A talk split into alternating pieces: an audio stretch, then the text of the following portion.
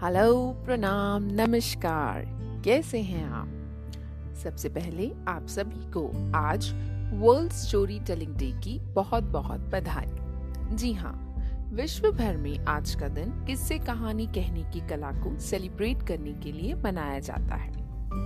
दिलचस्प बात यह है कि हर साल 20 मार्च को मनाए जाने वाले इस दिन पर खास तौर से लोग ज़्यादा से ज़्यादा कहानी कहने व सुनने की कोशिश करते हैं। इसके लिए आज दिन भर लोग जितनी जगह हो सके जाकर विभिन्न भाषाओं में किस्से कहानियाँ सुनते हैं और सुनाते भी हैं।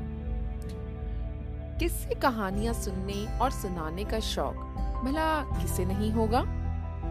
बचपन से लेकर बुढ़ापे तक मनुष्य किस्से कहानियाँ सुनने के साथ साथ सुनाता भी आया है।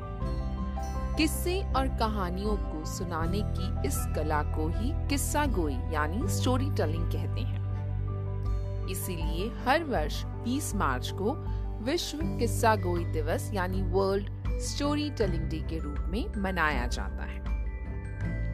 तो आज पंचतत्व गर्ल आपके लिए इस दिन को सेलिब्रेट करने के लिए लेकर आई है एक छोटी सी प्यारी सी पंचतंत्र की कहानी मेरे नन्हे मुन्ने दोस्तों के लिए, जिसका शीर्षक है लालची कुत्ते की कहानी। तो चलिए सुनते हैं। एक गाँव में एक लालची कुत्ता रहता था। वह गाँव में घूम घूम कर खाने की तलाश करता था।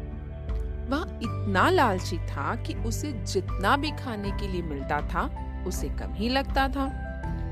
गाँव के दूसरे कुत्तों के साथ पहले उसकी अच्छी दोस्ती थी, लेकिन इसकी इसी आदत की वजह से सभी उससे दूर रहने लगे।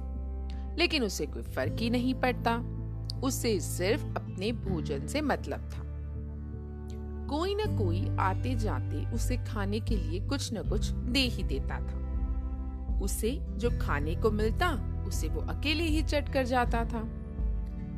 एक दिन उसे कहीं से एक हड्डी मिल गई। हड्डी को देखकर उसकी खुशी का ठिकाना ही नहीं रहा। उसने सोचा कि इसका आनंद तो अकेले ही लेना चाहिए। यह सोचकर वो गाँव से जंगल की ओर जाने लगा। रास्ते में वह के ऊपर से नदी पार कर रहा था। तभी उसकी नज़र नीचे नदी के ठहरे हुए पानी पर पड़ी। उस समय उसकी आँखों में सिर्फ़ हड्डी का लालच था। और उसे यह भी पता नहीं चला कि नदी के पानी में उसका ही चेहरा उसे नज़र आ रहा है। उसे लगा कि नीचे भी कोई कुत्ता है, जिसके पास एक और हड्डी है। उसने सोचा कि क्यों ना उसकी भी हड्डी छीन लूँ तो मेरे पास दो हड्डियाँ हो जाएँगी।